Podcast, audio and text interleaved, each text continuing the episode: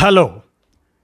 కానమోకు కథావచనం మోహనవచనం పరిజ్ఞాన హితబాండం శ్రోతలకు ఆహ్వానం నమస్కారం. చదవదగునెవరు రాసిన తదుపరి చదివిన వెంటనే మరొక పలువురికి వినిపింపబూనినా అది ఏ పరిజ్ఞాన హితబాండమౌపో మహిళ మోహనవచనమై విరాజిల్లు. పరిజ్ఞాన హితబాండం లక్ష్యం ప్రతివారీ సమాచార హక్కు ఆస్ఫూర్తితోనే ఇప్పుడు శ్రీనివాస్ దరెగోని విరచిత అంశం అవయవదానం మరో జన్మ ప్రధానం అనేటువంటి అంశాన్ని ఇప్పుడు మీ కానమోకు కథ వచ్చిన శ్రోతలకు మీ కానమోకు స్వరంలో వినిపిస్తాను వినండి. అవయవదానం మరో జన్మ ప్రధానం ఇక వినండి. అవయవదానం ద్వారా తాము మరణిస్తూ మరెన్నో ప్రాణాలకు ఊపిరిపోయవచ్చు మరణం అంచున ఉండే వారికి రెండో జీవితాన్ని ప్రసాదించవచ్చు.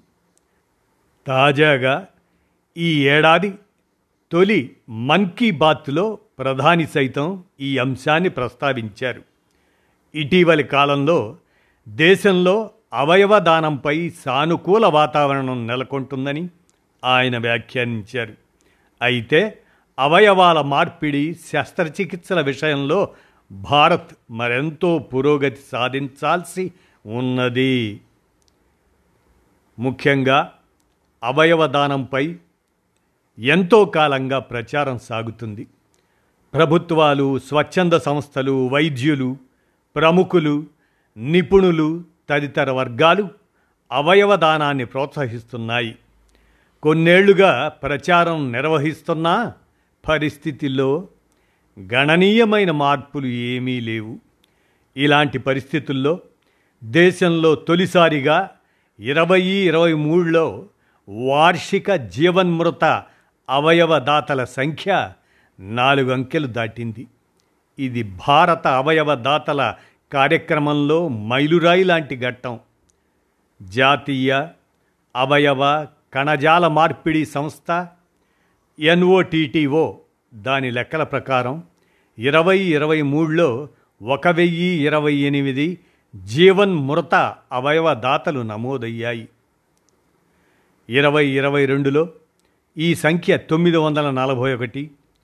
కొన్ని రాష్ట్రాలు ఇప్పటికీ గణాంకాల నమోదు పూర్తి చేయకపోవడంతో ఈ సంఖ్య ఇంకా ఎక్కువగానే ఉండవచ్చని ఎన్ఓటీటీఓ సంచాలకులు డాక్టర్ అనిల్ కుమార్ విశ్లేషించారు.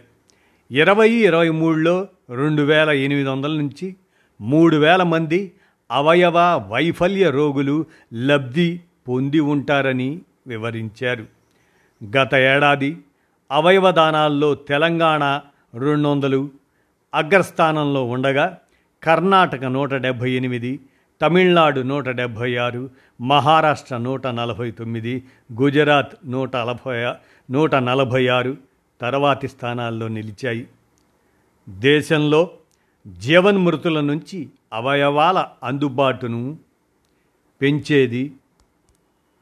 దాని గురించి వివరాలు జాతీయ అవయవ మార్పిడి కార్యక్రమ ఉద్దేశం ఈ మేరకు జాతీయ ప్రాంతీయ రాష్ట్ర స్థాయి అవయవ కణజాల మార్పిడి సంస్థలు అవయవాల సేకరణ పంపిణీకి సంబంధించిన సమన్వయ బాధ్యతల్ని నిర్వర్తిస్తాయి. అవయవాలను అత్యంత తక్కువ సమయంలో సురక్షితంగా అందించడమే ప్రధాన లక్ష్యం. ప్రజలు వెబ్సైట్ ద్వారా అవయవ దానానికి ప్రతిన పూనే ప్రక్రియను ఎన్ఓటీటీఓ తీసుకొచ్చింది. దాత నుంచి సేకరించే అవయవాన్ని గ్రహీత ఉండే ఆసుపత్రికి చేర్చే ప్రక్రియలో అంబులెన్సులకు ఎలాంటి అడ్డంకులు లేకుండా గ్రీన్ కారిడార్ పేరిట ప్రత్యేక మార్గాన్ని కల్పిస్తారు. ఇదే కాకుండా అవయవ దానం కోసం ప్రభుత్వం one nation one policy one nation one policy అనే కార్యక్రమాన్ని తీసుకొచ్చింది. గతంలో అవయవ గ్రహీత సొంత రాష్ట్రం నుంచి మాత్రమే దరఖాస్తు చేసుకోవాల్సి ఉంది. కొత్తగా తెచ్చిన ఈ మార్పుల ప్రకారం భారతీయులంతా ఎక్కడైనా దరఖాస్తు చేసుకోవచ్చు. రాష్ట్రాలతో సంబంధం లేకుండా అందరూ ఒకే జాబితాలో తమ వంతు వచ్చేదాకా వేచి చూడవచ్చు. కొత్త నిబంధనల్లో అరవై ఐదేళ్ళ గరిష్ట వయోపరిమితిని తొలగించారు.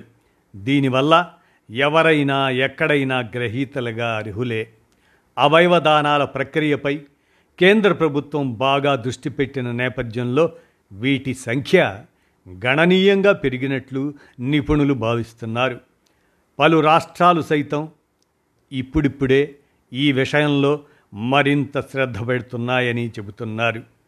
ప్రధాని ఇరవై ఇరవై మూడు మార్చ్ ఇరవై ఆరున జరిగిన తొంభై తొమ్మిదవ మన్ కీ బాత్ అనే కార్యక్రమంలో సైతం అవయవదానం ప్రాధాన్యాన్ని ప్రముఖంగా ప్రస్తావించడం బాగా ప్రభావం చూపిందని స్వచ్ఛంద సంస్థల నిపుణులు చెబుతున్నారు. అవయవ దానానికి సంబంధించి కొత్త డిజిటల్ రిజిస్ట్రీ ప్రకారం అవయవ దానం కోసం ప్రజలు ఆధార్ నమోదుతో కూడిన ప్రతిజ్ఞ చేయాల్సి ఉంటుంది. ఈ రిజిస్ట్రీ ప్రకారం పద్నాలుగు లక్షల ప్రతిజ్ఞలు నమోదయ్యాయి. అపోహలు తొలగాలి. ఎట్లా? ప్రభుత్వం ఇతర ఆరోగ్య కార్యక్రమాల తరహాలో అవయవదానం పైన తీవ్ర స్థాయిలో ప్రచార ఉద్యమం చేపట్టాలి.